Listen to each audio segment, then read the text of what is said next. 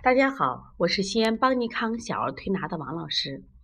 今天想给大家分享的主题是孩子晨起咳嗽，考虑鼻后滴漏症引起的。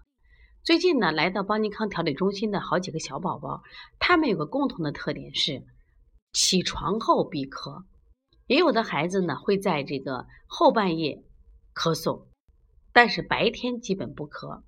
虽然咳嗽的很频繁，但是孩子的状况、精神状态还不错。这些孩子家长呢，在来邦尼康调理中心之前，也到医院去治疗了，都以为是感冒引起的，也做了抗感染的治疗，吃了头孢或进行了什么抗生素的输液治疗。但是呢，在经过一两个星期的治疗后，仍然是咳嗽不止。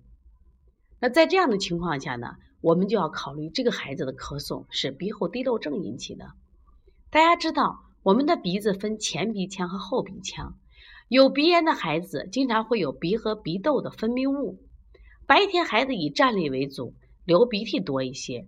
当孩子睡觉的时候，夜里是平躺，鼻涕会随鼻后倒流到咽喉部，刺激并引起气道的高反应状态，导致慢性咳嗽。这类的孩子咳嗽呢，以晨起为主。晨起或者体位改变时，常发生阵发性或持续的咳嗽，大多是刺激性阵咳。当然，有时也会伴有鼻痒、鼻塞、流涕、打喷嚏等症状。那遇到天气变化的时候呢，这种症状会更加明显。还有呢，像如果这一类的孩子，他会还会出现什么呀？清嗓。他为什么会清嗓呢？因为他。鼻腔的后分泌物不断的滴漏，刺激在咽喉，咽喉壁有一种粘液附着的感觉。而且你仔细看这些孩子的咽喉壁，有时候会有一颗像痰，就粘白痰粘在那儿。其实那不是我们肺或脾上形成的痰，而是鼻涕倒流的形成的痰。所以患儿会不断的清嗓子，以缓解咽部的异物感。我们以为是咽炎。我们以为是抽动症，其实这个时候的清嗓不是，是他鼻涕刺激，但长时间刺激也会形成咽炎。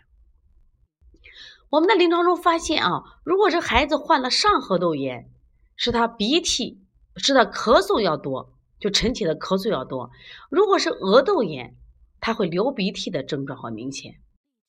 不管怎么样，就这孩子的鼻涕多和这个咳嗽多。不是感冒引起的，而是鼻炎引起的。当时我们让我们有个宝宝预预到医院检查的时候，当时他是去了儿科，大夫就说不可能，鼻炎怎么能引起咳嗽？其实如果你到了耳鼻喉科的大夫，他就会给你这样讲：患鼻炎的患者，特别是鼻窦炎的这个患儿，他会出现这种晨起咳嗽。这个咳嗽一定是跟鼻炎有引起的。这个病呢，在西医里面有个名词说的很形象，叫鼻后滴漏引起的。所以说，我们的家长们啊，包括我们同行们也要注意了。如果你的孩子有过敏体质，如果你的孩子有鼻窦炎、鼻炎等疾病，在天气变化时咳嗽持续时间很长，那你就要考虑是否患有鼻后滴漏综合症，是以治疗鼻炎和腺样体为主。而不能以抗感染为主，那抗感染的治疗思路就是错误的。当然了，如果他有合并感染，那可以配一些抗感染的手法。那在我们小儿推拿调理中间呢，我们一般也是治疗鼻炎。第一个是健脾胃、益肺气，达到通窍的作用，那么他的咳嗽就好了，而不是健咳止咳，而不是把功夫放在止咳嗽上。只要调好了他的鼻炎。那么他的咳嗽自然就好了。